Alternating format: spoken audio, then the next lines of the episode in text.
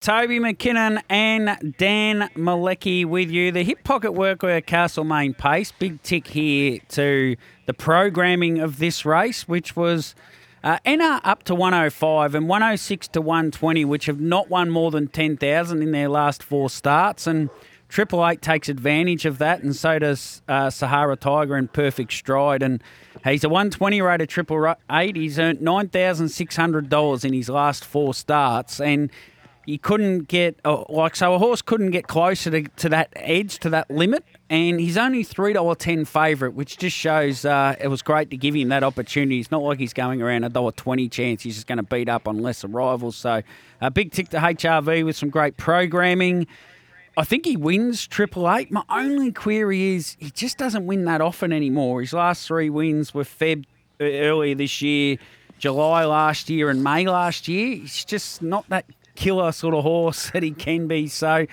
oh, I've tipped him on top, but with not a huge amount of confidence. But then again, the three dollars ten's enticing enough. What are your thoughts, Dan?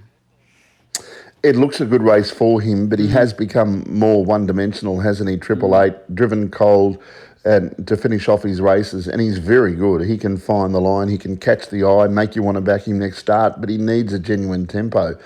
Um, and that's what he needs to get here. If he's going to be driven cold, I'm sure that uh, he's got the fastest last 400 in him of any other runner in the any runner in this field. But um, pace of the race, Ultimate Vinny um, can head off for Arg. Arg could probably lead early uh, because it's got uh, enough gate speed, mind you.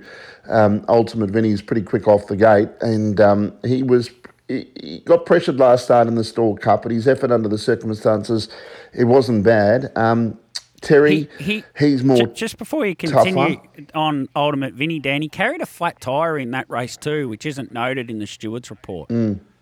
Okay, well, that, all of those things uh, can make a difference. And the fact that he has got genuine speed to lead. So Arg's going to end up in a good spot. Mm-hmm. Ultimate Vinny probably lead. Uh, mm-hmm. Uh, you just can't see Triple Eight making a move around them. He's not going to make his own luck.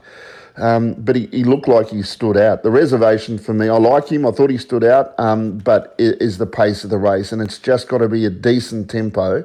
Uh, if it's slow, uh, it's going to work against him. If it's solid, um, it's a big tick. So triple eight under those circumstances. Ideal Escapes going really well. Ultimate Vinny because I expect he'll be in front.